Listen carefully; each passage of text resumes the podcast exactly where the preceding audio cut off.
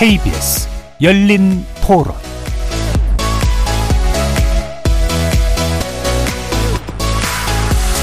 안녕하십니까. KBS 열린 토론 정준희입니다. 다가오는 총선을 진영 정치, 팬덤 정치를 종식하는 일대 전환점으로 삼아야 합니다. 이를 위해 승자 독식의 선거제도와 정치관계법부터 전면적으로 정비해야 합니다.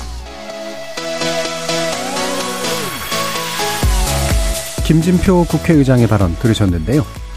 지난해 5월 새 정부 탄생과 함께 저희 열린 토론은 매주 목요일 여의도 협치의 기술 시간을 마련했습니다. 적대적 진영 갈등 속에 우리 정치가 화합과 소통을 주도하길 바라는 마음에서 시작한 방송이었죠. 자, 그런데 정치 현장의 모습은 이와는 정반대로 흐르는 걸 보면서 이런 소망적인 언어로만 협치를 논해야 하는 상황에 정치, 청취자 여러분들도 답답함을 느끼셨을 것 같습니다. 새해를 맞은 협치의 기술은 올바른 경쟁과 타협이 가능한 정치를 어떻게 만들어 볼지 함께 모색하는 자리를 만들어 봤습니다.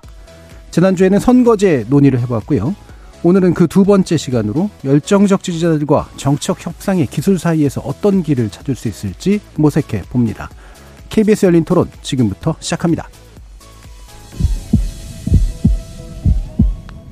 살아 있습니다. 토론이 살아 있습니다. 살아있는 토론, KBS 열린 토론. 토론은 라디오가 진짜입니다. 진짜 토론, KBS 열린 토론.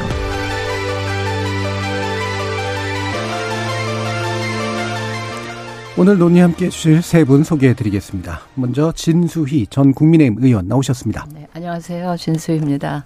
신경민 전 더불어민주당 의원 함께 하셨습니다. 네, 신경민입니다. 안녕하십니까? 박원석 전 정의당 의원 자리해 주셨습니다. 네, 안녕하세요. 박원석입니다. KBS 열린 토론 문자로 참여하실 분은 샵 9730으로 의견 남겨주시면 됩니다. 단문은 50원, 장문은 100원의 정보 용료가 붙습니다. KBS 모바일 콩과 유튜브를 통해서도 무료로 참여하실 수 있습니다. 자, 그 조금 전에 이제 오프닝 할 때 김진표 국회의장의 발언 들으셨는데, 그러니까 이런 정치 제도 개혁을 통해서 현재의 정치의 좀 문제점이라고 볼 수 있는 진영 정치라든가 갈등적인 팬덤 정치를 좀 극복해야 된다. 뭐 이런 얘기를 해주셨어요. 전반적으로 어떤 평가를 해주실 수 있을지 현재 상황을 또 어떻게 보시는지 한번 말씀을 일단 나눠보죠. 진수 의원님. 우선 그 팬덤 정치의 폐해가 네. 지금 현재 임계점에 도달했다. 음. 저는 그렇게 진단을 하는데요. 원래 팬덤이라는 말은 이 특정 인물이나 특정 분야 를 열성적이고 열정적으로 좋아하는 사람이나 그 집단 혹은 이제 그런 문화 현상 을 지칭한다 이렇게 이제 개념적으로는 그렇게 예. 되어 있는데 이게 정치라는 용어하고 결합되면서 부정적인 의미가 확 이제 담기게. 되는 거죠. 네. 그 이유는 제가 보기에 이 정치라는 거의 속성 때문에 음. 그러지 않나 싶어요. 이 정치라는 거는 제로섬의 속성이 있잖아요. 네, 예. 그 경쟁자 하고 왜 파지티브 썸이 아니라 상대방이 죽어야 내가 살고 그렇죠. 뺏고 뺏기는. 네, 음. 상대방의 불행이 나의 행복이고 뭐 이런 상황에 이 속성을 가지고 있는 정치랑 결합하다 보니까 이게 이제 어떤 식으로 변질되는가 하면 특정 정치인이나 정치 집단에 대해서 무조건적인 음. 지지, 무지성적인 지지.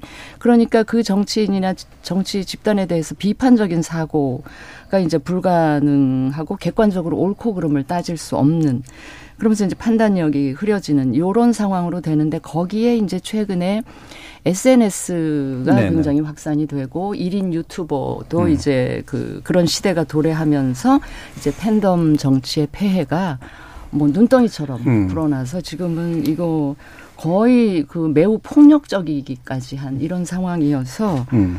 그렇잖아요. 좌표 찍고 막 문자 폭탄 날리고 하는 이런 상황으로까지 가는 거라 지금은 이 굉장히 임계점에 도달했다. 이렇게 예. 저는 진단을 합니다. 예. 네. 일단 상황 자체는 확실히 임계점에 도달했다. 네. 변화가 어떻게 가능할지는 또 뒤에서 또 얘기 나눠보겠습니다만. 신경민 의원님. 팬덤이라는 건 사실은 좀 존재한 지는 오래됐을 예, 거예요. 예.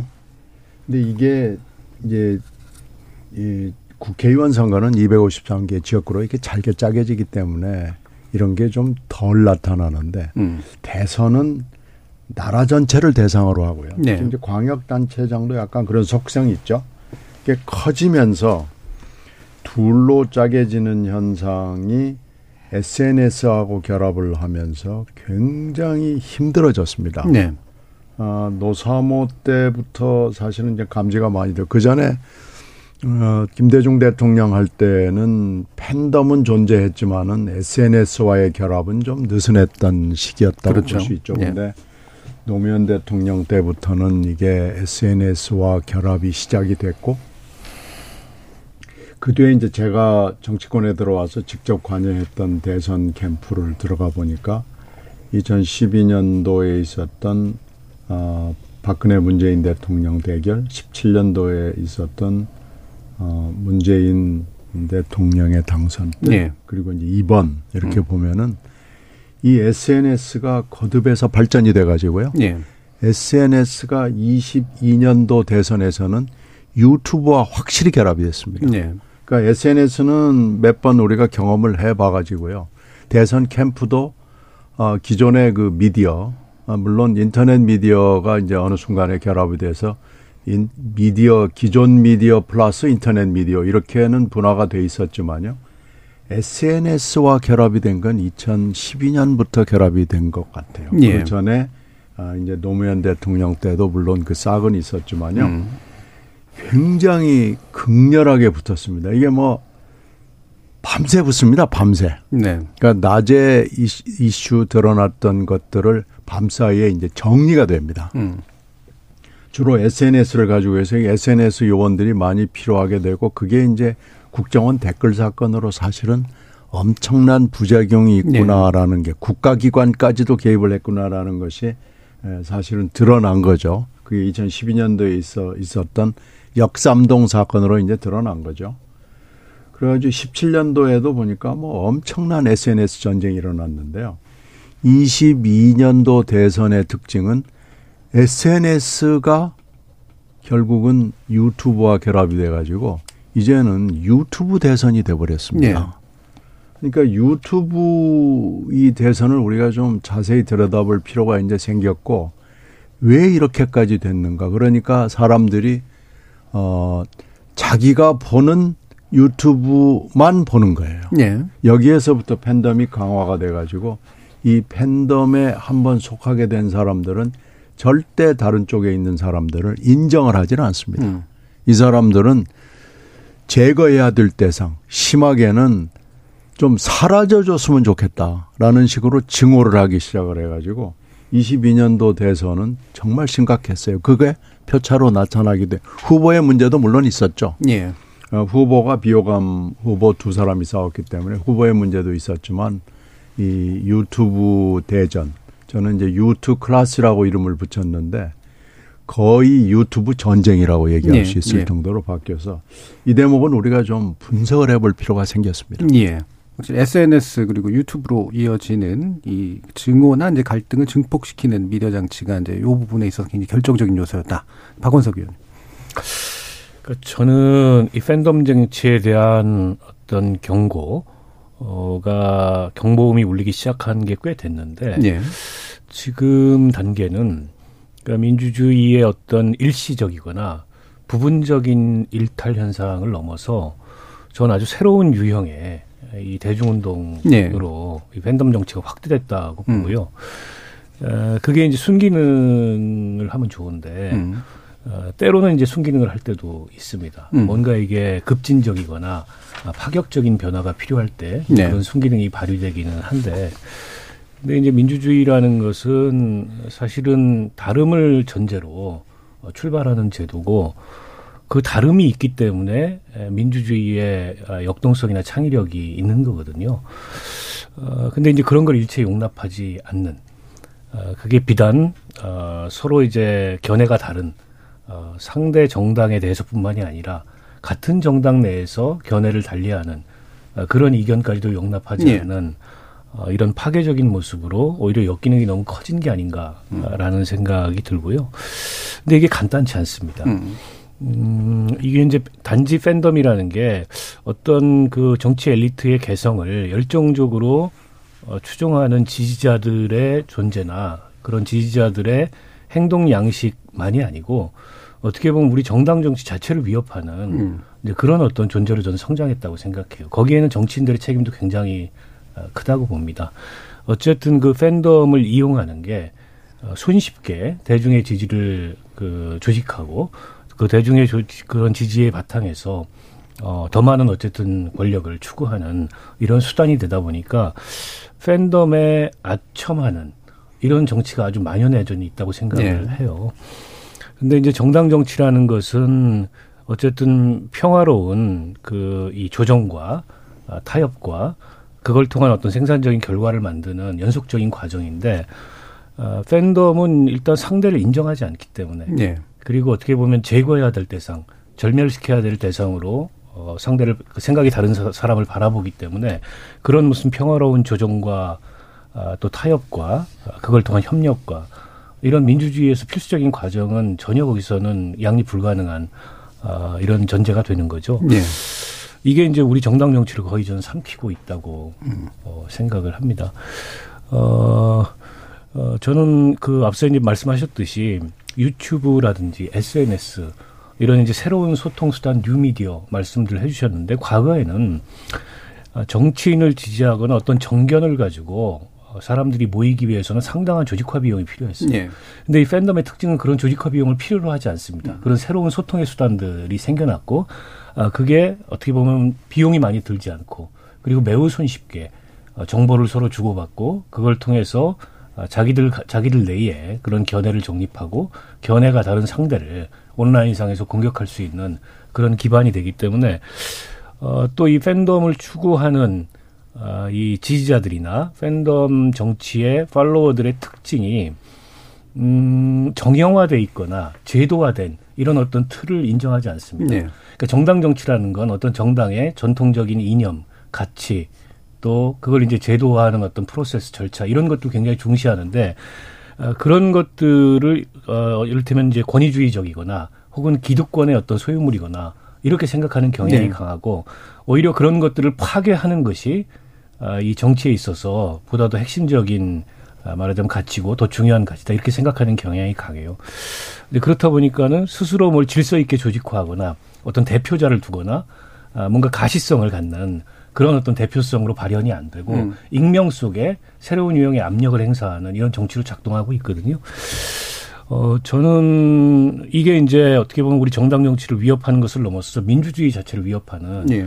그런 지경까지 와 있다는 생각이 들고 아, 다만 이제 앞서 김진표 의장께서 말씀하셨듯이 선거제도 개혁이나 개헌이 어, 물론 부분적으로는 그런 팬덤 정치나 진영 정치를 완화하는 하나의 대안이 될 수는 있을 예. 텐데 개헌이나 선거제도를 개혁한다고 해서 본질적으로 음. 이 팬덤 정치가 사라지거나 그 폐해가 없어질 문제는 아니라고 생각해요.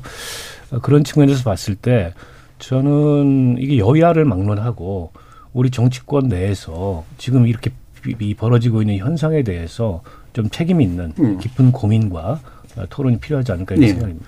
그러니까 세 분의 지적을 공통적으로 좀 보면 팬덤 정치가 뭐 긍부정성들도 있겠습니다만 어, 일단 이제 상대자를 인정하지 않는 것, 즉 공존을 거부하는 거, 이제 증오의 바탕은 둔 공격성을 발휘하는 거, 그다음에 정당 정치 등의 여러 가지 이제 민족 대의 장치들이 이제 무시되는 그런 방식으로 작동하는 거 이런 것들은 이제 공통적으로 좀 집어주신 것 같습니다. 어, 일반적으로 포퓰리즘이라고 얘기된 것의 부정상은 좀 유사한 그런 형태들을 좀 짚어주시긴 했는데요. 거기에 이제 그 SNS란 매개체가 이제 작동하다 보니까 아, 좀 어, 더 강하게 나타나는 거겠죠. 그럼 이 부분을 한번 짚어보면 어떨까 싶은데요. 이게 아무래도 어, 이런 열정적 지지라는 건 주로 특정한 인물을 이제 매개로 해서 나타나는 그런 현상들이 있죠. 그러니까 정당보다는 이제 인물에게 보통 많이 가게 되는데, 어, 뭐 인물들을 따지면서 이제 이게 그 약간 탄압받는다라는 게 생기면 음. 거기에 대한 또 강력한 반대 지지가 생겨서 아까 이제 무지성이라는 표현을 쓰셨습니다만 이제 일단은 내가 방어해 줘야 된다라고 하는 그런 생각이 만들어지는 경우들이 많고 이게 최근에 가장 대표적인 예는 일단 이정 대표하고 연관된 케이스가 아닌가 싶어서요. 이게 이제 어떤 현재의 정치적인 문화하고 결합됐을 때 어떤 문제들을 불러 일으킬까 어떤 우려점들이 있을까 신경민 의원님 어떠세요? 그날 이제 1월 10일이죠. 어, 아침에 극명하게 보여줬잖아요. 예전 같으면은 아마 이재명 대표를 지지하는 사람들만 나와가지고 뭐 소리 소리 질렀을 거예요. 네. 근데 그렇지 않잖아요. 그에 못지않는 반대 세력들이 와가지고 음. 뭐 여러 가지 소리를 질러가지고 사실은 찬반 한쪽에서는 어, 이재명을 지지하고 한쪽에서는 이재명을 구속하라라고 외쳐가지고 그 두 가지 소리가 같이 방송에 튀어나오는 네, 상황이 벌어진 거죠. 그러니까 이제 이렇게 된 거예요.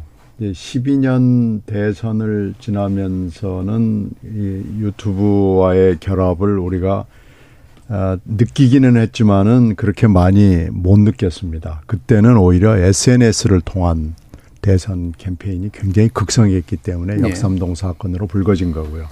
17년도에도 유튜브는 존재했지만은 유튜브가 그렇게까지 극성을 부리지 않았습니다. 그런데 그 뒤에 어떻게 됐느냐.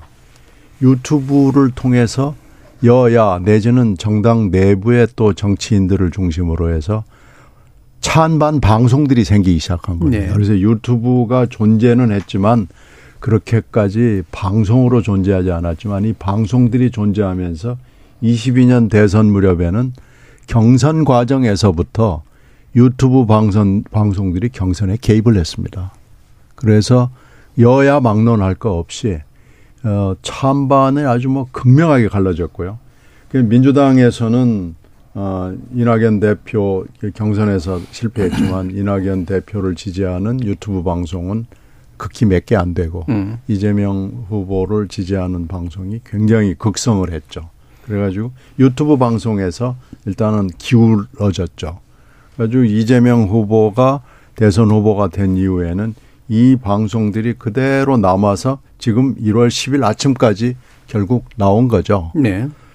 그런데 이제 반대 쪽에도 마찬가지입니다. 반대 쪽도 굉장히 극렬하고 적극적인 어 방송들이 존재해 가지고 사실 이분들이 일부는 또 양산으로 내려갔잖아요. 음. 그래서 전국이 시끄러운 거예요. 네. 어떻게 보면은 이제 전 세계적으로도 시끄럽습니다. 한국 교민이 있는 곳에서는 이 뭐 여야로 갈라져 가지고요. 이게 또 뭐 유튜브에 그, 그 동시 접속성 유비쿼터스라고 그러잖아요. 예. 이게 강하기 때문에 한번 방송을 이제 시작하면은 전 세계에 있는 한국 교민들이 다 모여들고 한국말을 하거나 한국을 연구하는 사람들도 여기에 또 관심을 갖기 시작해 가지고 이제는 전 세계가 어떻게 보면은 한국의 여야 대립 내지는 정치인들 야당 안에서 여당 안에서 정치인 대립이 그대로 전파가 돼 가지고 결국은 성남 지청 앞에서 온 국민들이 그걸 봤고요. 그 전에 양산에서 국민들이 봤고요. 지금 이제 이건 전 세계적인 현상이 돼 버렸습니다. 예. 그러니까 이걸 이제 어떻게 할 것이냐라는 것은 현재는 어 이렇게 갈라진 것을 선거제도나 개헌으로 도저히 못 바꿉니다. 예. 그러면서 여기에 쉽게 또 가짜 뉴스를 실을 수 있기 때문에 이 팬덤으로 해서 유튜브 방송을 한번 빠진 분들은 거기서 어떤 뉴스를 실어도 그것을 진실로 믿습니다. 그러니까 확증성을 가지고 있는 거예요. 그러니까 가짜 뉴스하고 지금 굉장히 쉽게 팬덤 정치가 결합이 되면서 이제 뉴스의 진위를 가리는 것이 거의 불가능한 단계에 있고 이것이 즉시성으로 해가지고 한 번 만들어진 가짜 뉴스가 너무 빨리 그리고 너무 깊숙이 퍼져나가는데 큰 문제가 생겼고 이렇게 되면은 성남지청 앞에서 있었던 1월 10일 그 현상은 이제는 어떻게 막아야 되느냐를 고민을 하긴 해야 되는데 방법을 찾을 수가 있을까 라고 우리가 고민을 해야 되는 거죠. 지금 네. 선거제도 우리가 지난주에 얘기한 것은 대표성의 문제, 비례성의 문제 이런 것에 대한 어, 대안이라고 어, 어, 자 말하면 해결 방안이라고 그런다면 이 문제는 그거와는 별개로 전혀 새롭게 접근을 해야 됩니다. 지금 김진표 의장이 이 여러 가지 문제를 지금 섞어서 생각하시는 것 같은데요. 지금 이 문제는 다른 논의 구조와 다른 차원의 논의를 거쳐서 함께 접근을 해야 되는 거고 1월 10일 날 성남지청 앞에서 벌어졌던 것은 이제 일상적으로 지난 몇 년 동안 벌어졌던 것의 종합판입니다. 예. 그러니까 제도적 변환의 모색과 이제 정치 문화의 어떤 또, 또 다른 특성 이 부분이 이제 결합되는 부분도 있지만 좀 다른 영역도 있다는 말씀이신데 일단 강한 공격 그리고 강한 옹호, 강한 보복 이런 것들이 이제 서로 어, 좀 더 짙어지면서 이제 강한 찬반의 모습들로 나타난다는 말씀이신데요. 진수희 의원님도 이 부분 말씀 주실까요? 그러니까 이게 이제 그 이재명 대표 그 사법 리스크 예. 건하고만 관련해서 말씀을 드려보면 이게 지금 그 지난 대선에서 굉장히 근소한 차로 당락이 네. 않았습니까? 그런 상황인데 이제 이, 이 대표에 대해서 검찰이 수사하고 소환 조사하고 이런 상황이 이 이 대표의 지지자들로 하여금 간발의 차이로 패배하게 만든 그 주체가 이제 윤석열 대통령과 네. 윤 정권이잖아요. 이 현 정권을 증오 하기에 충분한 명분을 이제 네. 제공하고 재료를 그 제공했다. 그러니까 이거는 지금 이제 이 이재명 대표가 실제 범법을 했느냐의 여부, 팩트가 중요한 게 아니라 이제 증오할 명분을 찾았기 때문에 앞으로는 더 음. 이제 그 증오로 인한 갈등이나 뭐 그런 게 더 강화되는 쪽으로 이 갈 텐데 여기서 뭐 그 폐해를 쭉 말씀들을 다 하셨는데 이렇게 되면 이제 협치가 점점 더 힘들어질 수밖에 없는데 음. 왜냐하면 이런 강성 지지자들 에 의한 영향을 받지 않을 수가 없거든요. 예. 제가 이 말씀을 드려도 되는지 모르겠는데 며칠 전에 아 그 이재명 대표의 지금 이 사법 처리 문제 지금 그 범죄 유무 여부 이거 갖고 그 토론을 이제 저랑 한 토론은 아닌데 방송 토론을 끝내고 나온 민주당 소속 한 분이 계셨어요.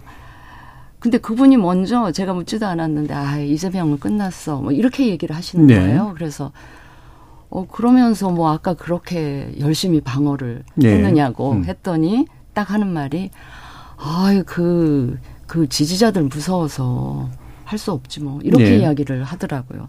그러니까 이거는 정치인들로 하여금 굉장히 눈치 보게 만들고 뭐라 그럴까 비겁하게 음. 만들고 소신과 철학 이건 온데간데 없이 만드는 이런 상황이기 때문에 행여 상대 진영하고의 협치를 얘기한다거나 뭔가 이렇게 그 협상을 한다거나 이런 국면이 되면 바로 이제 공격이 들어오는 이런 상황이기 때문에 이렇게 계속하면 결국은 뭐 국회 쪽에서는 뭐 협치 협치 계속 하고 이 방송도 지금 협치의 기술 뭐 이런 거잖아요.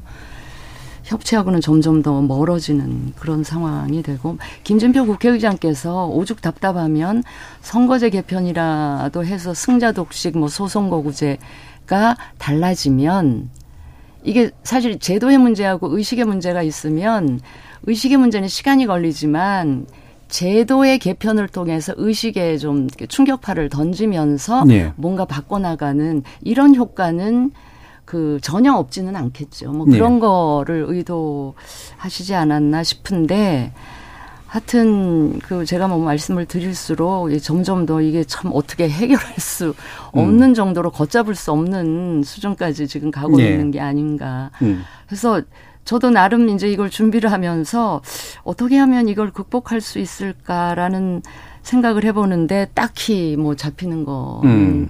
그 없더라고요. 예, 네, 예. 네.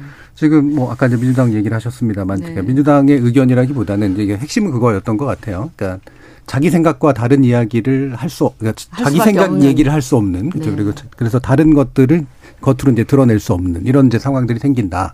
자, 박원석 의원. 그 지금 이재명 대표 사법 리스크라는 게 음, 개인이 겪는 어떤 뭐 어, 법률적인 위험의 문제를 넘어서 네. 한국 정치 전체로 보면 어, 지금 이 생산적이지 않은 여야 간의 갈등이 더 격렬해질 수밖에 없고 이른바 이 팬덤의 결집과 동원 이게 훨씬 더 강화될 수밖에 없는 이런 상황에 놓이게 되는 게 아닌가 싶어요. 그러니까 윤석열 대통령 같은 경우에는 제가 보기에 이제 정당 정치 안에서 이 정치적으로 성장하고 대통령이 된 분이 아니잖아요. 이분은 정당주의자도 아니고 의회주의자도 네. 아닐 거라고 봅니다. 그 얘기는 뭐냐면 공존의 미덕을 몰라요. 그리고 공존의 음. 가치와 공존의 필요성을 별로 느끼지 않는 분인 것 같아요. 결국에 그 이재명이라는 지난 대선에서 승부를 겨뤘던 이 사람은 윤선 윤 대통령의 시각에서는 그야말로 뭐 중범죄자.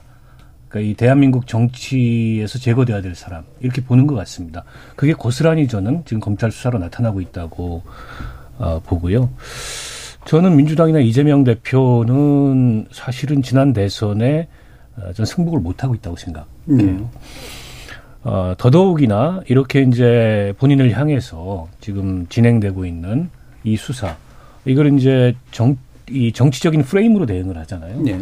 그 수사의 부당성이나 어, 그 수사의 말하자면 그 어, 불합리함을 그 개별 개별 사안에 대해서 반박하는 게 아니고 음. 이거는 정적 제고용 정치 검찰의 정치 보복이다 이런 프레임으로만 대응을 하고 있어요. 사실은 아, 그게 이제 팬덤의 결집과 동원에 가장 효과적인 대응 네. 방식이거든요.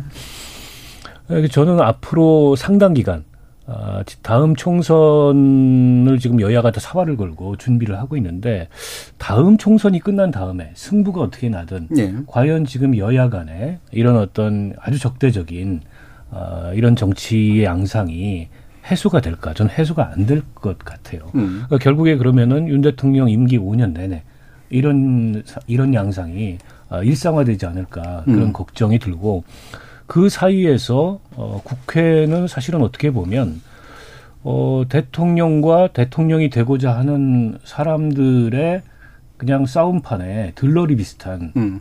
그러니까 정치가 자율, 자율성을 잃는 거죠. 정치가 자율성을 전혀 갖지 못하는 네. 겁니다. 어떻게 보면 정치라는 거는 우리 사회의 다양한 어떤 이해관계와 갈등을 수렴하고 조정하고 어, 그거를 국가와 정부 운영에 반영하는 게 정치 역할이고 의회 역할이잖아요. 근데 그런 의회 역할이 없어져 버렸어요. 네.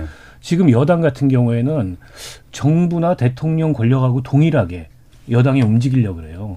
그렇다 보면 정당이 갈등을 흡수하거나 다양한 이해관계를 대변해서 조정하는 국민의 정치적 의사를 형성하는 이런 기능을 포기하는 거예요. 그냥 대통령과 동일시 돼 버리는 거고 야당은 그 대통령 권력을 무너뜨리고 어, 차기 대권을 만들어내기 위해서 수단 방법을 가리지 않는 그렇다 보니까는 우리 이 프로그램의 제목이 협치의 기술. 기술인데 협치가 되려면 의회가 작동을 해야 되는데 네네. 의회가 전혀 작동하지 않는 이런 상황이 네. 에, 오게 됩니다. 저는 이재명 대표 개인의 어떤 사법 리스크, 이재명 대표가 처벌을 받느냐, 대표직을 유지하느냐라는 차원을 넘어서서 한국 정치 전체가 네. 그 대한민국 국회나 대한민국 정당 정치의 영역 전, 전체가 일종의 이제 저는 hell gate가 열린 이런 상황이 돼버렸다. 음. 근데 이 상황에서 누구도 어떤 이성적인 그런 어떤 그 어, 대안을 가지고 이 상황을 타개하기 위한 노력을 저는 못 하고 있고 안 하고 있다고 봅니다. 네. 물론 일부의 의원들이 선거제 개혁이나 개헌을 통해서라도 좀 구조적인 이런 문제점을 해결하고자 고민하고 노력한 모습들이 있지만 이게 현실에서 지금 이 여야 간의 이런 어떤 이 적대와 갈등과 어, 대결 어, 그리고 거기에 동원되고 있는 그런 어떤 이른바 강경 지지층들의 네. 이 팬덤 이걸 넘어서지를 못해요. 음. 그러니까 아까 그 한 예를 드셨지만 내 생각은 이런데 그 얘기를 입 밖으로 꺼내서 얘기를 못 하는 거고 음. 그게 비단 야당에만 있겠습니까? 여당도 마찬가지죠. 여당에서 이렇게 가면 안 되는데 하는 생각이 있는 의원들이 있지만 아, 대통령이 저렇게 서슬퍼렇게 음. 일렬 정도로 줄을 세우고 있는데 거기서 무슨 다른 말을 할 수가 있겠어요. 예, 예. 저는 어떻게 보면 한국 정치 저- 전체가 전직 대통령과 현직 대통령과 차기 대통령을 노, 노리는 그런 사람들의 그냥 싸움판에 들러리가 돼버렸다. 예. 여기서 저는 그걸 더 악화시키고 있는 게 팬덤이다 이렇게 생각합니다. 예, 그러니까 전직 대통령, 현직 대통령 그리고 차기를 지망하는 사람, 대통령을 지망하는 사람 사이의 싸움판. 제가 그리고- 제가 저기 예. 그 1월 10일에다가 하나 더 좀 붙여서 말씀을 드리면 예. 지금 언론이 에, 국민의 신뢰를 말하자면 잃어버린 건 꽤 됐잖아요. 음. 세월호가 아마 세월호 사건이 아주 극명한 사례가 돼버렸는데 지금 이 유튜브나 SNS를 통해서 돌아다니는 우리 편만의 뉴스를 보면은 언론은 이미 불신의 대상이 된 지가 뭐 굉장히 오래됐고요. 예. 이제 1월 10일 날 아침에 이재명 대표가 이렇게 검찰에 대해서 큰 소리를 칠 수 있는 것은 검찰도 그렇게 돼버린 지가 오래 돼버렸, 예, 예. 됐다는 것이 확인이 된 거고요. 그러니까 어, 이재명 얘기를 다른 말로 쉽게 풀어서 얘기를 하면은 아, 검찰 싸움은 내가 졌다. 이제 기소되니까 법원에 가서 싸우겠다라는 음. 얘기 아니겠습니까? 예. 이제 대법원이죠, 결국. 그러면 이제 굉장히 시간이 많이 음. 걸린다는 얘기인데.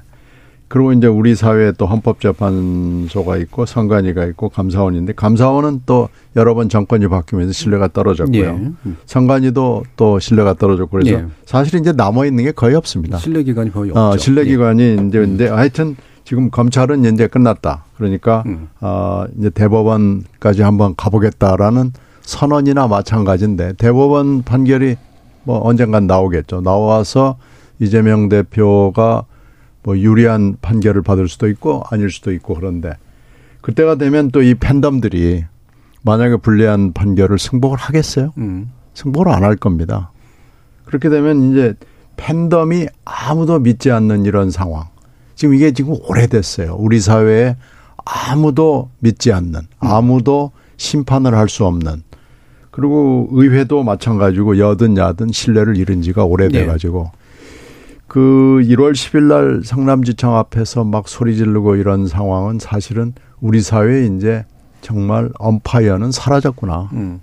근데 지금은 이제 검찰을 얘기하지만 어느 순간에 어 대법원 앞에서 오늘 대법원 판결에 대해서 승복합니다랄지 오늘 대법원 판결은 엉터리였습니다랄지 뭘 얘기해도 우리가 어 전혀 낯설지 않은 그 풍경이 그두 가지 되지 않을까. 같이 나오지 않을까요? 아, 뭐 그러겠죠. 이제 그렇게 돼가지고 나라가 또 두 쪽이 나는 음. 이런 상황까지 지금 왔기 때문에 사실 지금 심각한 상황이고 1월 10일 날 성남지청 앞의 모습은 어 사실은 예상이 가능했던 거고 또 앞으로의 우리 모습이 될 수도 있기 때문에 이런 것을 지금 우리가 어떻게 보면 빨리 교정을 하고 뭘 네. 바로잡지 않으면은 우리 사회는 결국 완전 남북 분단보다도 더 심한 음. 아, 내부 분단이 있겠구나라는 생각이 듭니다. 예. 일부가 많이 남지는 않았습니다. 여당 얘기도 좀 해봤으면 좋겠는데 지금 대통령은 윤석열 대통령이지만 윤석열 대통령의 개인에 대한 지금 엄청나게 강한 걸까? 이거는 사실은 잘 모르겠어요. 그러면 여당에서 이제 이런 뭔가 강력한 열성적 지지층을 가지고 있는 사람은 누굴까? 그리고 그것이 혹시라도 또 여당 내 정치, 정당 정치에 무슨 문제를 일으킬까? 요런 부분들에 대해서 혹시 좀 얘기를 해보면 어떨까 싶은데요. 진수 의원님 어떠세요? 근데요, 네. 지금 여당하고 야당을 비교해 보면 야당인 민주당에서 팬덤 정치가 훨씬 더 강하게 나타나고 있다라는 생각이 네. 들거든요. 그게 지금 이재명 대표가 지금 굉장히 그 위기 상황에 놓여지고 그래서 그 강성 지지자들이 더 이렇게 그 목소리가 크게 들려서 네, 그러는지는 네. 모르겠는데 그럴 수도 있고요. 여당 쪽을 보면 강성 지지자 그룹 그러면 어느 한 집단이 떠오르는 게 아니고요. 예. 예컨대 광화문에 계속 나오는 음. 그 뭐죠? 그 아스팔트 우파라고 아, 부르는. 예, 예. 그 음. 아스팔트 태극기 부대도 또 결이 다른 몇 예. 개의 집단이 있는 것 같고요. 그런가 하면 또 그 윤석열 대통령이 되면서 윤석열을 대통령을 추종하는 새롭게 만들어진 예. 팬덤. 근데 그 팬덤의 조직력이라든지 목소리라든지 그거는 그렇게 크지는 않은 것 같다는 생각이 음. 들고 단지 이제 그 집권 여당으로서 대통령실에서 나오는 이야기를 받들어서 뭔가 행동 대원처럼 예. 행동에 옮기는 그런 의원들 이 존재하는 이런 정도지 지금 그 이재명 대표를 추종하는 그쪽의 강성 지지자들 소위 뭐 개딸이라든지 예. 뭐 이런 분들처럼 조직화되고 강한 목소리를 내는 그런 어떤 단일 그룹이 이쪽 그 여당 쪽에는 음. 존재하지 않는다? 아니 잘 안 보여요. 예. 네. 한동훈 장관이나 김건희 여사에 대해서는 어떻게 생각하세요? 그것도 약간 새로운 현상이긴 한데. 정치인이 아닌 그리고 분들에 이제 한 가지 대해서. 차이가 네. 이 야당 쪽은 그 강성 지지자들의 연령 그룹이나 이런 걸 보면 좀 20, 34, 50대 네. 정도까지. 음. 근데 이제 여당 쪽은 그 강성 지지자들의 연령대가 좀 60대 네. 넘어서 70대 음. 이런 정도고 김건희 여사나 한동훈 장관의 팬덤은 어떻게 구성돼 있는지 뭐 그 양반들이 굉장히 네. 지금 영향력을 많이 발휘하고 있는 건 아니지 않나요? 네. 네. 네. 어떠세요, 박헌 그러니까 저는 뭐 김건희 여사나 한동훈 장관은 일종의 이제 대통령 정치 부산물이기 네. 때문에 네. 그 자체가 독립적인 팬덤이라고 아직 보기 어려울 것 네. 같고요. 한동훈 장관 같은 경우는 앞으로 이제 정치를 할 가능성이 음. 있잖아요. 이제 그러면 어떻게 될지 모르죠. 근데 여야 간에 나타나는 차이는 그 일종의 이제 행동력의 차이가 저는 큰것 음. 같아요. 결집도와 행동력의 차이. 없는 건 아닌데 과거에 박근혜 대통령의 팬덤도 대단했지 않습니까? 그렇죠. 박사모 예. 같은 경우에 심지어 좌당 의원 낙선 운동을 하기도 했어요. 음. 과거에 박근혜 대통령이 대통령 되기 전에 이른바 친이계에 의해서 친박 공천 학살됐을 때 그 박사모가 아, 그 친이계의 공천학사를 주도했던 사람 선거구에 가 음. 낙선 운동을 하고 네. 했던 전례가 있거든요. 그만큼 이제 대단했던 팬덤이 있는데 윤석열 대통령이 정치한 기간이 짧고 음. 그리고 대통령이 되기까지의 이 과정이 사실은 무슨 어떤 오랜 그 이 본인의 노력을 통해서 된 게 아니고 음. 외부적인 어떤 요인에 의해서 그냥 대통령이 어하다가 됐단 말이에요. 네. 그렇다 보니까 이제 아직 형성이 안 돼 있는데 음. 전 지금 그걸 형성해 가고 있는 과정인 음. 것 같아요. 음. 그러니까 당내부터 저렇게 줄 세우기 시작해 가지고 음. 결국에는 당원 100% 선거제도로 바꾸고 지지층까지 다 일치 단결해서 결국엔 정당을 지배하겠다. 이런 의도를 드러내고 있는 것 같은데 그에 비해서 야당은 좀 오래됐죠. 네. 사실은 그 3김 이후에 노무현 대통령이 대통령이 되면서부터 현직 대통령이 사실은 팬덤을 갖기 시작해서 그게 쭉 내려온 거지 않습니까? 그런데다가 피의식이 커요. 음. 그때 노 전 대통령 사후에 그렇죠. 대통령을 잃었다. 예. 대통령을 지키지 못했다. 누구 때문에? 음. 저 적폐 세력들, 음. 어, 이저 토착외부 세력들 아, 때문에 음. 이 피해의식이 굉장히 크고 또 민주당의 DNA 속에 있는 이른바 이제 80년대 그이 제야 운동, 예. 그러니까 이른바 586으로 대변되는 음. 어떻게 보면 그, 그 선민의식이 굉장히 남아있는 거죠. 음. 우리는 옳고, 어, 우리는 절대적으로 옳다. 이런 어떤 가치관이 있고, 어, 저런 무슨 친일 세력, 그 다음에 독재 세력, 독재, 독재 정권의 후에 또 뭐 이런 그, 이 사대주의 세력, 어, 이 결코 이제 이들과 이 타협하거나 어, 내지는 양립할 수 없다. 근데 이런 어떤 정서도 거기에는 깔려 있어서 그게 훨씬 더 격렬하게 나타나는 거고 연령이 상대적으로 젊다 보니까 예. 온라인에서 굉장히 자유롭고 의사소통 속도도 굉장히 빠르고 어, 그걸 이제 표출하는 방식도 다양하게 표출을 하다 보니까는 여야 간의 차이가 좀 나타나는 거지 본질적으로 저는 같은 현상이라고 음. 어, 봅니다. 이른바 이쪽의 개딸들 현상이나 네. 그 여권에 있는 이른바 뭐 아스팔트 음. 태극기 부대 현상이나 음. 비슷한 어, 현상이라고 보고요. 단기간에 이 문제를 어떻게 해결할 수 있는 방안은 저는 없다고 봅니다. 음. 그냥 한국 그 민주주의에 나타나고 있는 하나의 대중적인 현상이다. 음. 다만 이 현상의 폐해를 어떻게 줄여갈 건가. 그리고 어떻게 이성과 합리성에 기초한 어, 그런 어떤 그 더 나은 타협을 위한 싸움으로 이 정치의 장을 전환할 건가. 음. 이걸 위해서 이 정치인들이나 혹은 정당이나 어떤 책임 있는 노력을 다할 건가 음. 이 고민을 해야 될 때라고 봐요. 네, 여야 죄송합니다. 여야 문제에 대해서 그신 의원님도 한번 간단히 얘기해 주실까요? 어 물론 이제 지금의 야당 쪽에서부터 시작은 됐는데요. 어, 아스팔트 우파 태극기 부대들이 학습을 빠르게 했어요. 네. 그래가지고 하는 걸 이렇게 보니까 아, 우리보다도 잘하는데 뭐 이런 평가가 한동안 있었습니다. 예. 아니 우리 했던 걸 그대로 했는데 이게 창출어람이 된 거 아닌가? 음. 뭐 이런 게 있어가지고 지금은 실력은 뭐 거의 비슷비슷해진 것 같아요. 왜냐하면 유튜브 방송하는 거 보면 실력이 뭐 어, 도친 개친인가 뭐 그렇습니다. 그래서 이게 이제 뭐 지금의 여권이나 야권이나 누구를 이제 탓할 수는 없는 그런 단계에 왔기 때문에 이건 우리 모두의 문제로 인식을 해서 이 문제가 지금 풀기가 참 어렵고 특히 가짜 뉴스하고 결합이 되면서 더 문제는 더 심각해지고 있는 건 맞습니다. 예. 그러나 이 문제를 이대로 둘 수는 없고요. 어, 여러 가지 방법을 통해서 어, 우리가 이것을 조금 더 규제하고 스크린할 수 있는 방법을 찾아내자 그러면은 찾아낼 수 없는 건 아닌 것 같아요. 네. 그래서 지금은 그걸 고민해야 될 때고요. 음. 그러니까 하여튼 선거제나 개헌 문제는 그것을 위한 최소한의 필요 조건이지 이 근본적인 해결 방안은 될 수 없다는데 저도 공감합니다. 네, 알겠습니다. 자, 청취자들 문자 또 들어와 있어서요. 한번 들어보고 가죠. 정의진 문자 캐스터. 네, 지금까지 여러분이 보내주신 문자들 소개합니다. 구사일사님, 정치 유튜버에 대한 맹목적 지지가 정치와 정치인에 대한 무비판적 팬덤 정치를 가속화시키고 있습니다. 이제는 지난 5, 6년간의 정치 유튜브를 냉정하게 평가하고 정치인들도 이를 이용하는 행태를 자제해야 합니다. 김진희님, 의견이나 생각이 다른 것이 틀린 게 아니라는 걸 인정해야 할 텐데, 정치는 이 다름을 이용해 서로 상처를 주고 공격하는 문화를 부추기는 것 같아서 걱정됩니다. 김지영님, 지금 일부 정치인의 강성 지지자들은 전혀 다른 의견을 받아들이지 않습니다.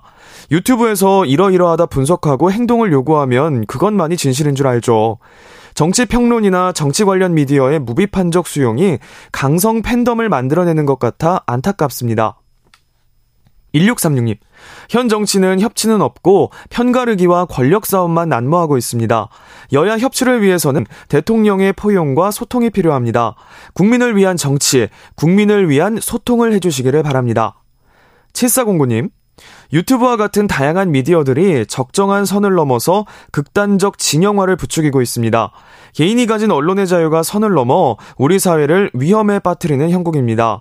대한민국 공동의 이익을 위해 적절한 제도와 법으로 통제를 해야 할 시점입니다.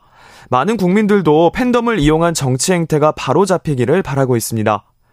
서주연님, 정치인의 열성 팬이 인터넷 여론을 적극적으로 주도하고 상당한 세력을 만들어주니 정치인 입장에선 매력적이겠죠. 하지만 열성 팬들은 그들의 스타를 비판하는 사람을 너무나 쉽게 반대 진영의 적으로 몰아버립니다. 이런 행태들이 정치가 역겨워지는 이유이기도 합니다. 라고 보내주셨네요. 네, KBS 열린 토론. 이 시간은 영상으로도 생중계하고 있습니다. 유튜브에 들어가셔서 KBS 일라디오 또는 KBS 열린 토론을 검색하시면 지금 바로 토론하는 모습 보실 수 있습니다. 방송을 듣고 계신 여러분이 시민 농객입니다. 계속해서 청취자 여러분들의 날카로운 시선과 의견 보내주세요. 지금까지 문자캐스터 정의진이었습니다. 토론이 세상을 바꿀 수는 없습니다. 하지만 토론 없이 바꿀 수 있는 세상은 어디에도 없습니다.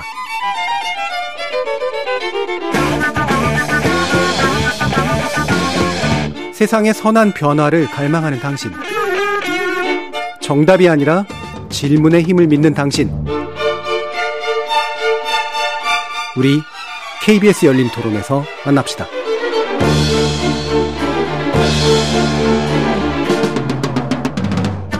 KBS 열린 토론 여의도 협치의 기술 신년기획 상상에서 현실로 두 번째 시간인데요. 신경민 전 더불어민주당 의원, 박원석 전 정의당 의원, 진수희 전 국민의힘 의원 이렇게 세 분과 함께하고 있습니다.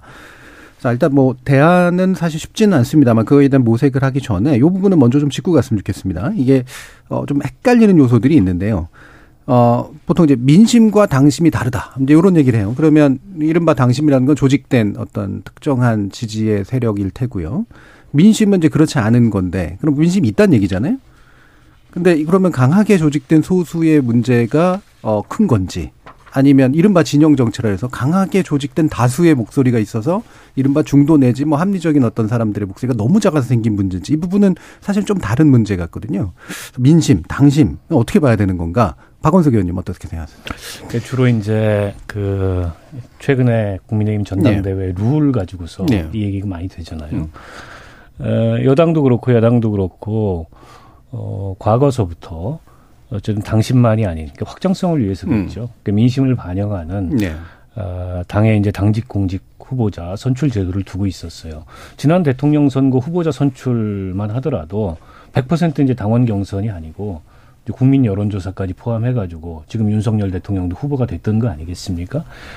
에, 그리고 과거에 이제 그 천막당사 시절에 너무 이게 그 과거의 보수 정당이 어, 민심에 좀 무감각하다라는 음. 비판 속에 어, 이 민심을 반영하는 어, 이른바 이제 전당대회 룰 같은 걸 네. 정해서 한 20년 동안 실행을 해온 거였어요. 근데 그걸 이제 100% 당심으로 바꾸는 걸 둘러싸고 음. 여러 가지 논란이 있는데 근데 저는 그 정당이 어떤 룰을 통해서 어, 대표자를 선출하거나 공직 후보자를 선출할 건가는 정당 전적으로 그 정당의 의사에 달려 있는 문제라고 네. 어, 봅니다. 거기에 이제 정답이 있는 문제는 저는 아니라고 생각해요. 음. 어, 그리고 정당의 대표를 선출하는 건 원론적으로 얘기하자면 당원들이 선출하는 게 맞죠. 그 당원이 아닌 사람에게 정당의 대표를 선출해 달라고 하는 것 자체가 훨씬 더 퍼퓰리즘적인 네. 접근일 가능성이 좀 높다고 봐요. 물론 이제 그렇게 그런 제도를 채택했던 연유가 있잖아요. 각 음. 정당별로 그런 역사성이 있기 때문에 뭐 이걸 옳다 그르다 어떤 게 절대적으로 옳다 이렇게 평가하기는 어려운데 때문에 이제 맥락이 중요한데 이번에 이제 당신 100%로 이제 대표를 선출하기로 전당대회 룰을 바꿨는데 그 맥락을 보면 음, 이게 이제 정당 정치의 어떤 원론에 입각해서 어, 당원이 아닌 사람이 당 대표를 선출하는 게 맞느냐 이런 데 대한 진지한 토론을 거쳐서 나온 결론이 아니에요. 네. 결국에는 대통령의 뜻에 맞는 사람을 대표로 선출하기 위해서 음. 어, 대통령의 뜻과 다른 사람이 선출될 가능성을 봉쇄하는 네. 이런 동기에 의해서 음. 이 제도 변화가 이루어진 거지 않습니까? 그렇다 보니까 여기에 이제 다양한 저는 문제 제기가 나오고 있는 거라고 보고요. 저는 이 팬덤의 특징이 뭐냐면 그 소수의 강한 목소리가 아, 과다 대표되는 거라고 예. 생각합니다. 그러니까 결국 정당 정치는 어떻게 보면 이 어, 다수의 음. 에, 말하자면 참여자를 이 민주주의 안으로 이 포괄하기 위해서 범위를 확장하기 위해서 끊임없이 노력을 합니다. 네. 어떤 정당이든지 이게 아주 정당 정치의 고전적인 작동 방식인데 팬덤 정치는 그렇게 작동하지 않아요. 음. 팬덤 정치는 강도가 중요합니다.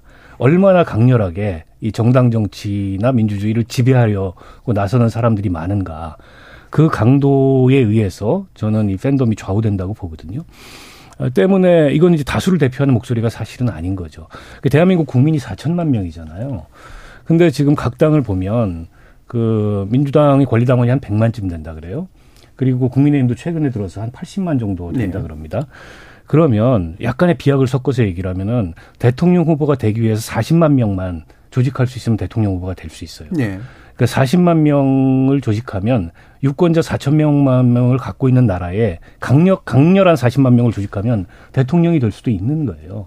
그만큼 사실은 지금 어, 팬덤 정치가 어, 이 민주주의에 취약한 혹은 정당 정치에 취약한 대목을 저는 공격하고 있다고 보고 어떻게 보면은 팬덤의 입장에서 정당은 굉장히 싼 매물이에요. 그렇지 않습니까? 그 권리당원이나 책임당원 당비가 한 달에 천 원입니다. 100만 명이 천 원씩 3개월을 내면 얼마죠? 30억밖에 안 돼요. 네. 그 30억으로 그 정당을 지배할 수 있고 더 나가서 대통령 후보를 만들어서 1년 예산 600조짜리 나라를 지배할 수 있다? 팬덤 입장에서 굉장히 값싼 매물이죠, 정당은. 제가 보기에. 음. 그런 면에서 저는 이 팬덤 정치의 위험성을 간단하게 보면 안 된다, 지금. 음. 그런 생각을 합니다. 예, 그러니까 일단 그럼 두 층이가 있다는 말씀이시네요. 그러니까 강하게 양진영으로 나눠져 있는데 결국 진영 싸움이 되는 건데 진영 안에서 강한 소수의 목소리, 조직된 소수의 목소리를 장악할 수 있으면 그 진영을 대표할 수 있기 때문에 그래서 합리적 투자가 그렇게 그런 방향으로 가게 된다 이런 말씀이세요? 진수 의원님 어떠세요? 그러니까 저는 이제 정의당하고 국민의힘하고는 정당의 성격이 굉장히 다르잖아요. 예. 그래서 같이 얘기할 수는 없을 텐데 어쨌든 정의당은 이념 정당의 성격이 강하지만 이 국민의힘이나 민주당의 경우는 대중정당의 네. 특성을 갖고 있잖아요. 그렇기 때문에 그 지금 당원이 80만이다, 100만이다 하지만 그 80만, 100만 당원 중에서 정말 당의 정강 정책을 보고 자발적으로 입당한 당원들이 얼마나 되겠는가. 음. 그거보다는 강성 지지층들이 뭉태기로 이렇게 네. 어떤 특정한 목적을 위해서 입당시킨 음. 그렇게 충성도가 강하지 않은 그런 당원들이 굉장히 많기 때문에 다시 바꿔 말하면 당원의 숫자는 많지만 소수 강성 지지자들이 컨트롤할 수 있는 예, 예. 이런 당원들이 굉장히 많은 비중을 차지할 거기 때문에 최근에 국민의힘에서 100% 당원 투표로 대표를 결정한다. 이러면 결국은 소수의 강성 지지층이 원하는 후보가 대표로 뽑혀지게 되는 에, 그런 결과를 낳을 수가 있고 그렇게 되면 민심과 당심 소위 그렇게 표현되는 당심하고의 거리는 네. 훨씬 더 멀어질 수 있다. 실제 격차보다도 훨씬 더 멀어진다. 훨씬 더 멀어질 수 있다. 뭐 하여튼 그래서 저는 지금 뭐 굉장히 유감스럽게 생각을 하고 음. 사실은 선거라는 게 민심을 사는 행위잖아요. 예. 그런데 이렇게 민심과 멀어지는 룰을 통해서 대표를 뽑은 다음에 총선 승리를 이야기한다는 게 이제 앞뒤가 너무 안 맞는다. 음. 이 내용들을 알고 그렇게 이야기를 하는 건지 알 그 몰라서 그러는 건지는 모르겠으나 하여튼 이제 그런 문제가 있는 것 음, 같습니다. 그러니까 당의 정강 정책을 보고 들어온 게 아니라 특정한 어떤 목적을 가지고 조직된 소수가 이제 전체 판을. 교란시킬 수 있는 네, 예. 네. 신, 신 의원님.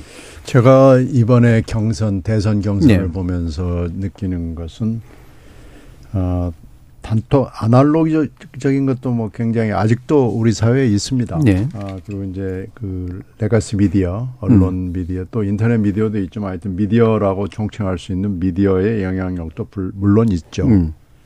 근데 지금은 이제 단톡방의 영향력이 또 상당히 많이 에, 이 증가해 오는 추세인 것도 맞는데 네. 이게 이 중간다리 역할을 유튜브 방송 사라고 얘기할 수 있는 이게 급증을 해가지고요.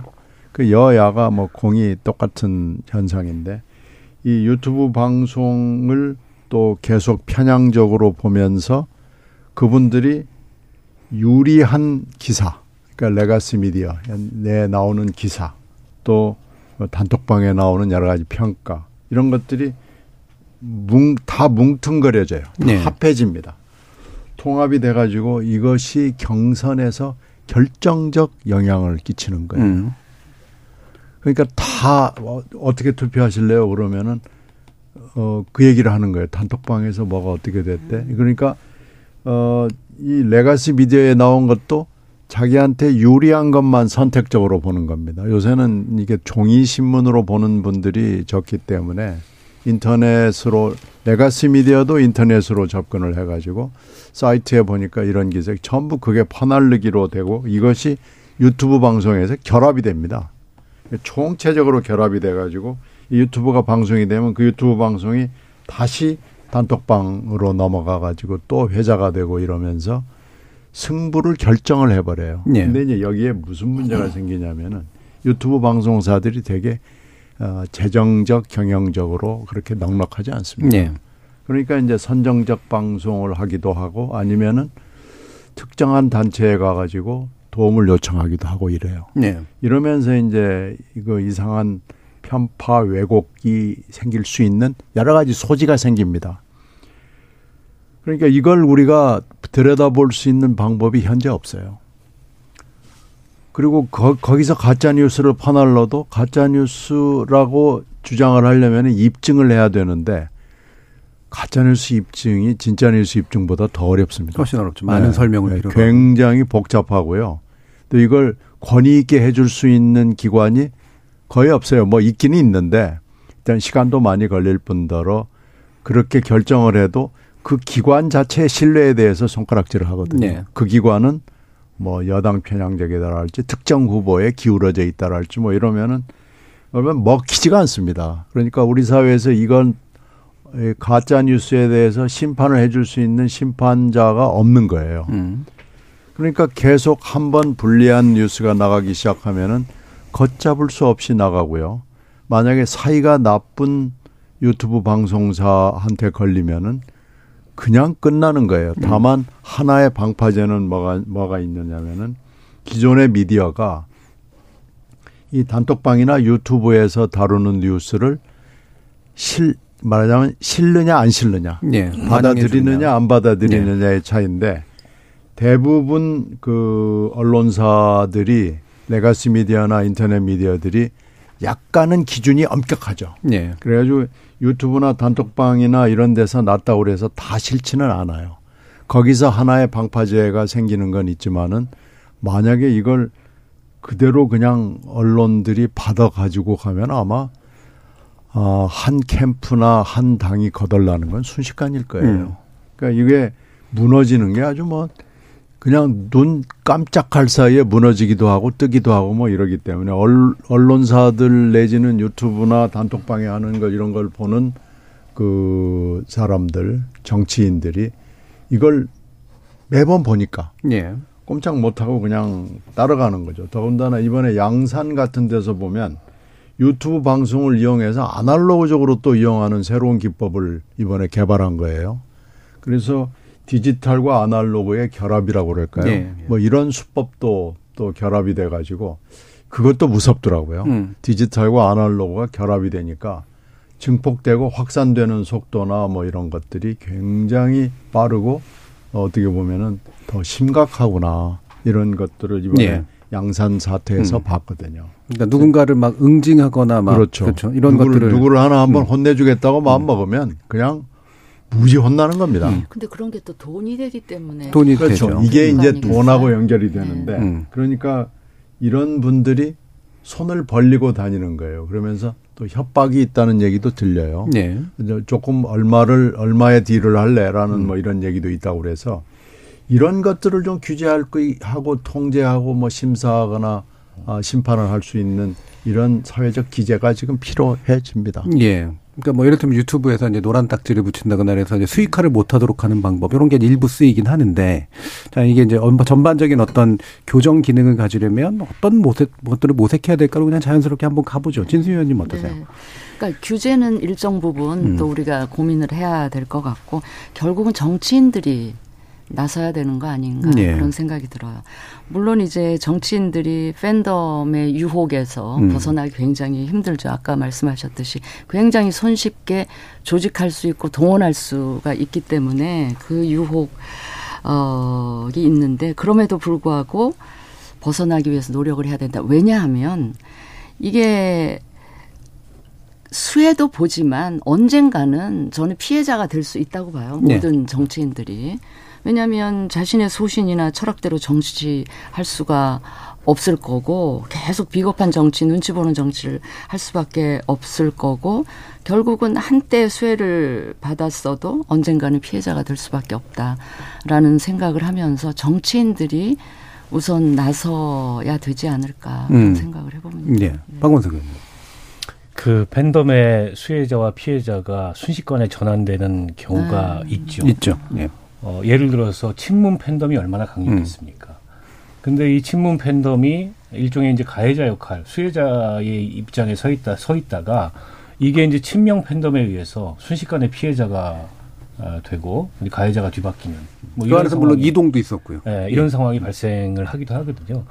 그러니까 팬덤이라는 건 상황이 바뀌면 순식간에 변화하기도 합니다. 음. 물론 이제 다른 류의 팬덤도 있어요. 음. 어, 이렇게 이제 상황이 바뀐다 그래서 바뀌지 않는 그러니까 특정한 정치인을 말하자면 그냥 추종하는 예, 예. 이런 유형의 음. 팬덤도 있지만 최근의 팬덤은 그보다는 편익 추구형 팬덤이 많습니다. 음. 그러니까 그 팬덤 정치가의 이 가치가 떨어지면 음. 팬덤이 이동을 그렇죠. 하게 되죠. 어, 때문에 그게 영원하지 않다라는 음. 걸 정치인들이 염두에 둬야 될 것 같고, 그러니까 저는 그 우리가 정치를 하는 목적이 어떻게 보면 더 좋은 삶을 위해서 이 공동체에 더 좋은 삶을 위해서 하는 거지 나하고 생각이 다른 사람을 추방하거나 음. 제압하기 위해서 하는 게 아니잖아요. 근데 지금은 너무 이 정치권 내에 정치라는 목적이 마치 나하고 생각이 다른 상대를 추방하거나 절멸시키기 위해서 하는 것과 같은 음. 이런 모습이 너무 팽배해요. 저는 그런 정치가들이 득세해서는 안 된다고 생각합니다. 음. 그런 정치가들은 어떻게 보면 국민들에게 오히려 심판을 받고 외면을 당하는 게 저는 맞다고 네. 생각해요. 네. 그런 정치가들이 저는 팬덤을 동원하고 팬덤에 영합하고 혹은 팬덤에 아첨하는 정치를 끊임없이 한다고 생각하거든요. 결국 이 정치나 정당 정치나 민주주의라는 것은 우리 모두가 생각이 다르기 때문에 가치가 있는 거예요. 또 그 다른 생각들이 모여서 더 창의적인 어떤 결정을 낳고 네. 창의적인 변화를 낳는 거고 그렇기 때문에 이 현대 민주주의와 현대 정당 정치라는 게 수많은 역사적 시행착오를 거쳐서 만들어진 거 아니겠습니까? 우리 그 인류사를 되돌아보면 사실은 이성적이거나 합리적인 결정보다 이 열정 그리고 정념에 사로잡혀서 잘못된 결정을 한 사례들이 훨씬 더 많아요. 네. 과거에 무슨 그런 전체주의가 불러온 어떤 폐해, 어, 그게 인류에 끼친 상처 이런 걸 보면 그 사람들이 전부 다 비이성적이거나 개개인들로 봤을 때 그래서 그런 게 아니거든요. 이게 개개인보다 공중은 더 그런 정념이나 열정에 훨씬 더 취약합니다. 음. 그런 전체주의의 전례나 이런 것들을 보면 저는 우리 팬덤 정치의 그런 기운이 이미 들어져 드리워져 있고 나타나고 있기 때문에 어, 이건 어떻게 보면은 우리 민주주의를 지키기 위해서 이제는 싸워야 될 대상이다라고 음. 생각하고 거기에 휘둘리거나 그것에 영합하는 정치인들은 나쁜 정치인으로 저는 어, 평가하고 예. 그렇게 평가받도록 하는 게 맞다라고 생각합니다. 그런 변화부터 일어나지 않으면 음. 단지 뭐 선거제도를 고치거나 아, 뭐 이런다 그래서 이 해결될 수 있는 문제 아니고 어, 결국에는 정치권 내에서부터 정치인들 개개인부터 그리고 정당부터 어, 이걸 이제 바꾸려는 노력이 필요하고 어, 큰 틀에서는 저는 대한민국의 대통령 중심제를 계속해야 되는가에 대해서 개인적으로 깊은 회의에 예. 어, 빠져 있는데요. 지금 같은 이 승자 독식 그 대통령제가 계속되는 한 결국에는 대통령 권력을 이 놓은 게임. 그러니까 제가 아까 전직 대통령과 현직 예. 대통령과 미래 대통령을 노리는 사람 간에 음. 이 쟁투에 결국은 정치가 정치 전체가 볼목으로 사로잡히게 되는 음. 이 상황을 저는 극복하기가 어렵다고 생각해요. 그런 면에서 봤을 때 궁극적으로는 개헌이죠. 권력 구조를 바꿔야 되고 그걸 위한 국민적 합의를 만들어내야 되는데 하루 아침에는 안 될 겁니다. 어, 그리고 지금 국회에 대한 불신, 정치인에 대한 불신이 워낙 크고 네. 팬덤은 그 불신을 부추깁니다. 정치인들은 믿을 사람이 못 돼. 예, 그리고 정당이라는 건 믿을 걸 못 돼. 오히려 우리가 직접 의사결정을 하고 직접 어떻게 보면은 의사 이, 이 민주주의에 참여해야 돼라는 그런 이제 선동을 하는데 그것만큼 저는 위험한 게 없다고 생각해요. 음. 그러니까 물론 민주주의는 민주주의에서 주권자는 국민이죠. 주권자는 대중이죠. 하지만 민주주의는 어떤 책임을 분담하고 역할을 분담하고 또 합리적인 의사결정을 만들어낼 수 있는 그런 시스템을 통해서 작동하는 거지 아, 무조건적으로 그 주권자의 의지에서 작동하는 게 아니거든요. 저는 그것만큼 위험한 음. 아, 이 아, 발상이 없다고 보고 과거에 그 그리스 아테네 민주주의에서 보면 도편 추방제라는 게 네. 있었어요. 그게 뭐냐면은 일종의 이제 대마고구, 선동가 이런 사람들 위험해 보이는 사람들을 투표를 통해 가지고 국외로 추방하는 네. 제도였거든요. 물론 그 도편 추방제가 악용돼서 음. 일종의 포퓰린적으로 그 악용됐던 사례도 있지만 아 그런 어떤 그런 위험성, 대마고구의 위험성 내지는 그런 참주의 위험성을 네. 극복하기 위해서 고안해낸 게 음. 정당이고 이 정당 정치 시스템이거든요. 음. 근데 이걸 거꾸로 돌리려고 하는 게 지금 팬덤 정치라고 저는 봅니다. 예, 예. 신 의원님 아까 무슨 대안도 좀 고민하고 계셨던 것 같은데 한번 더 들어볼까요? 네, 대통령제로 이렇게 선거를 하다가 보면 저희들이 5년 만에 보면은 사회가 바뀌는 걸 절감하는데 음. 제가 모두에 말씀드린 대로 2022년 선거는 어 하여튼 디지털 선거 중에서도 SNS를 다시 또 유튜브로 어, 이게 결합이 되면서 매우 어려운 굉장히 혼란스러운 대선을 저는 거쳐왔다고 봅니다. 예. 제가 12년, 17년 선거도 캠프에서 어, 일을 해봤는데 12년, 17년보다 훨씬 더 혼란스러웠던 것 같아요. 결과가 그걸 또 보여주고요. 그러니까 대통령제는 팬덤 정치를 좀 더 말하자면 나쁜 방향으로 가속화시키는 건 맞는 것 같아요. 네. 근데 우리가 지금 대통령제를 어, 이거 좀 바꿔보자 그러면은 국민 대다수가 반대하거든요. 네. 그건 이제 국회의원들의 자질이 떨어진다라는 음. 건데요. 그럼 국회의원들의 자질을 높일 수 있는 방법이 뭐냐 그러면 그것도 뭐 이제 몇 시간짜리 토론거리가 돼서 여기서 제가 말씀을 드릴 수는 없습니다만은 그것도 하여튼 쉬운 과제는 아니죠. 그러니까 하여튼 대통령제를 그럼 우리가 버릴 수는 없는 상황에서 그럼 어떻게 해야 되느냐. 결국 좀 막연한 얘기긴 하지만 국민과 그리고 대중들이 의심을 하고 토론을 할 수 있는 쪽으로 그리고 규제와 어, 어떤 심판 심리를 할 수 있는 최소한의 기재를 갖추지 않는 한 이 팬덤을 어떻게 할 수 없는 거 아닌가라는 좀 절망감이 있죠. 예.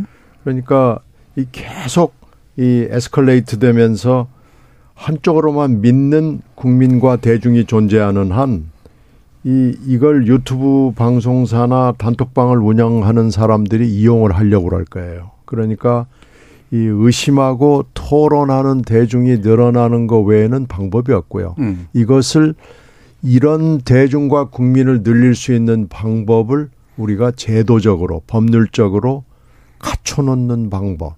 이 방법 외에는 없는 것 같아요. 예. 그러니까 정치인들의 자질도 자질이지만은 정치인의 자질을 높일 수 있는 지금 토대가 돼 있지 않기 때문에 이런 것들을 우리가 고민을 해서 최소한의 기재는 좀 갖춰 놓자. 음. 그래서 에러를 여러 번 범하는 어 그런 플레이어들은 퇴출을 시키거나 징벌을 하거나 징계를 하거나 할 수 있는 기재가 지금 필요해 보입니다. 예.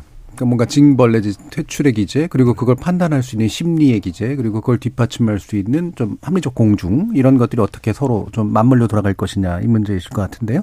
그러면 오늘 이제 마무리 발언 정도로 해가지고 어 도편 추방제 같은 아이디어가 뭐가 또 있나 한번 얘기를 한번 좀 더 들어볼까요, 박원숙 의원. 아니 뭐 도편 추방제를 다시 할 수는 없고요. 어 아니 저는 그 현대 정당 정치가 그런 어떤 그 참주 선동의 위험을 음. 시스템 내에서 경계하고자 고안되고 그렇죠. 만들어진 네. 거라고 생각해요. 음. 어, 때문에 이제 팬덤은 정당 정치를 배격하죠. 음. 어, 그리고 그 정당 정치는 어떻게 보면 이 기득권을 가진 사람들의 네. 아, 질서다. 이렇게 폄훼하고 어, 그 권위를 인정하지 않으려는 경향이 강하죠. 때문에 저는 정당 정치를 복원해내는 게 음. 정당 내에서부터 혹은 정당 간의 경쟁에 있어서도 네. 그게 관건이라고 생각해요. 음. 어, 때문에 평화적이고 연속적인 어떤 토론과 어, 협상과 음. 타협의 결과물로서 어떤 정치의 결과물을 내는 그리고 그런 어떤 정치를 존중하는 이런 노력을 음. 아, 정당 정치의 영역 내에서 정치인들 스스로 저는 기울이는 게 굉장히 중요하다고 음. 아, 생각합니다. 그리고 그런 정치가들을 존중해야 된다. 네. 근데 그게 아니고 그런 정치가들을 존중하지 않습니다. 음. 오히려 어떻게 보면 상대를 더 잘 모욕하는 사람이 아, 추앙을 받고 음. 그런 사람들이 이 인기를 끄는 네. 이런 정치가 만연화되다 보면 저는 결국 이거는 대한민국 정치가 그냥 망조드는 길로 음. 간다. 아, 그거를 저는 정당 정치 영역에 있는 사람들, 특히 정치인들 스스로부터 음. 책임 있는 노력을 기울이는 게 중요하다고 생각합니다. 예, 결국 정당 정치라는 게 원래 그걸 극복하기 위해서 개발됐던 네. 장치니까 그걸 더 제대로 어, 발전시키는 게 필요하다. 진수 의원님. 근데 이제 팬덤 정치하고의 결별이 과연 가능한가? 예. 쉽지는 않죠. 쉽지는 않은데 저는 그 얼마 전 몇 달 전 그 국민의힘의 이준석 대표가 있었을 그 즈음에 일정 정도 결별에 성공을 했었다고 저는 생각 네, 평가를 네. 해요. 그때 극우 유튜버들 또 음. 아스팔트 우파들 또 왜 부정선거 갖고 한참 떠들었던 그런 음. 일정한 사람들하고 거리를 두면서 어 당을 끌고 음. 나갈 그 무렵에는 저는 일정 부분 저는 성도, 성공을 했지 음. 않았나 하는 생각을 하고요. 아까도 말씀드렸듯이 결국은 정치인들이 중요하다. 음. 정치 정치인들이 그 팬덤 정치 경계하고 나도 언젠가 피해자가 될 수 있다 이런 생각으로 그 좀 노력을 해야 되고요. 예. 뭐 너무 그 교과서적인 얘기 음. 같지만 일단 진영 간의 거리를 좁히고 정치인 이제 본연의 역할로 돌아 가는 거가 저는 그뭐 왕도가 없으니까 그게 네. 하나의 정도일 것 같고 그러기 위해서는 정말 정당 사이에 정치인들 사이에 역지사지 음. 역지사지 저는 역지사지를 하면 내로남불은 없어 자연스럽게 없어질 것 예. 같거든요. 예. 그리고 역지사지 하면서 정치를 여야 간의 진영 간에 함에 있어서 상대편만 바라보고 하는 정치가 아니고 국민을 바라보고 하는 정치를 하게 되면 자연스럽게 예. 저는 그 협치의 분위기로 가게 되지 않을까. 예. 뭐 네. 하여튼 상대 진영만 보지 말고 국민을 바라보고 하는 정치가 생산적인 정치, 협치를 가능하게 만드는 어, 기술이지 않을까. 예. 뭐 그런 생각을 뭐 해요. 시간이 다 되긴 했습니다만 네. 신 의원님도 말씀 한번 들어보죠. 글쎄 다들 좋은 말씀인데 네. 그런 그런 너무 이상적인가. 너무 이상적인 그런 것이 뭐 올 수 있을까요? 하여튼 현실적으로 규제를 해야 되고요. 특히 어, 나쁜 행동을 일삼는 어, 말하자면 유튜버나 그런 단톡방 운영자나 이런 데는 즉각적으로 해서 바로 그냥 페널티를 주거나 징벌을 해서 퇴출시키는 거 외에는 음. 지금 현재로서는 정치인들에게 아, 역지사지하고 내로남불 이렇게 네. 많이 들어가지 않을까. 아니 그래도 그래도 이제는 해야 될 것 같고요. 하여튼 악질적인 사람들이 꽤 있습니다. 예. 이런 이런 사람들은 어떻게든지 간에 좀 음. 아, 퇴출시켜 시켜야 될 것 같습니다. 퇴출과 징벌이 필요하다. 자, KBS 열린 토론 오늘 순서는 이것으로 모두 마무리하겠습니다. 오늘 함께 해 주신 세 분, 박원석 전 정의당 의원, 진수희 전 국민의힘 의원, 신경민 전 더불어민주당 의원 세 분 모두 수고하셨습니다. 감사합니다. 고맙습니다. 고맙습니다. 참여해주신 시민 농객 여러분 감사합니다. 지금까지 KBS 열린 토론 정준이었습니다.